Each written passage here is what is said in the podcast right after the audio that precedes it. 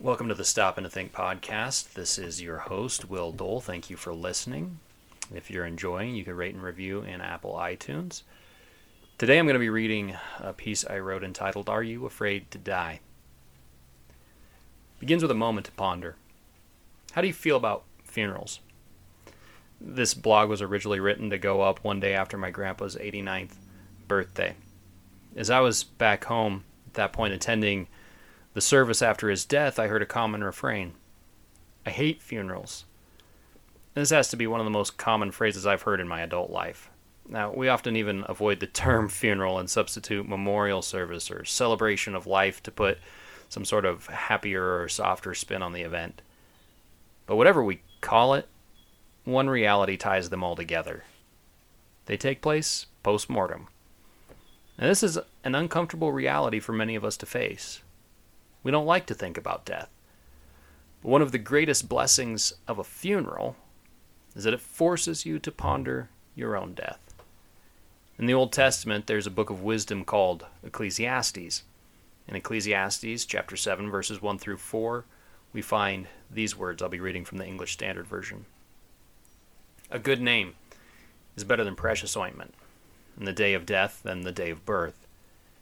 Is better to go to the house of mourning than to go to the house of feasting, for such is the end of all mankind, and the living will lay it to heart. Sorrow is better than laughter, for by sadness of face the heart is made glad. The heart of the wise is in the house of mourning, but the heart of fools is in the house of mirth. And the main thrust of the thought here is simple. Parties are great. We all love to celebrate births, weddings, graduations, birthdays, and anniversaries. But as fun and enjoyable as these moments are, they are fleeting. And so the good they do us is short lived. But those moments when we are confronted by the reality of mortality, they can be of enduring benefit. How are you living?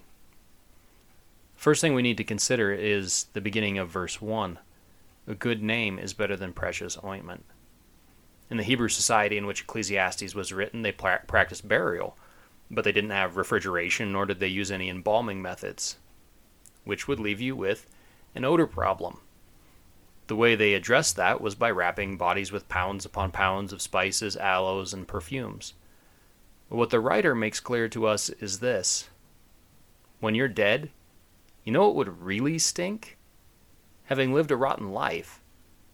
Perfume can't cover that stench. But a good name? That leaves an aroma which no perfume can match. So, how are you living? When you're gone, will people actually miss you? Will they have something true to say, or will they have to make up memories that make you sound better in retrospect? What comes after this? The second and more important thing to ponder is this when you're dead, you're not finished. And this truth nags at us. We all intuitively know that whatever is in the urn or the casket is not all that there is to a person. So when it's your turn to take a ride to the funeral home, where will the rest of you be? What happens to your soul? Not having an answer to that question leaves us with a looming sense of dread that we either acknowledge and wrestle with or attempt to drown out or ignore. Jesus tells us where this gnawing comes from. You were created by God to know God, it says, Genesis 1 26 to 27, Revelation 21 3. But we have all ignored him, rejected him, and failed to live in keeping with his perfect law. And this is what Scripture calls sin, and it separates us from the God by whom and for whom we were made, Romans 3:23. In fact, we're told it earns us his just condemnation. And if we continue in that rejection and ignoring of God, death is something we should fear. John 3:36.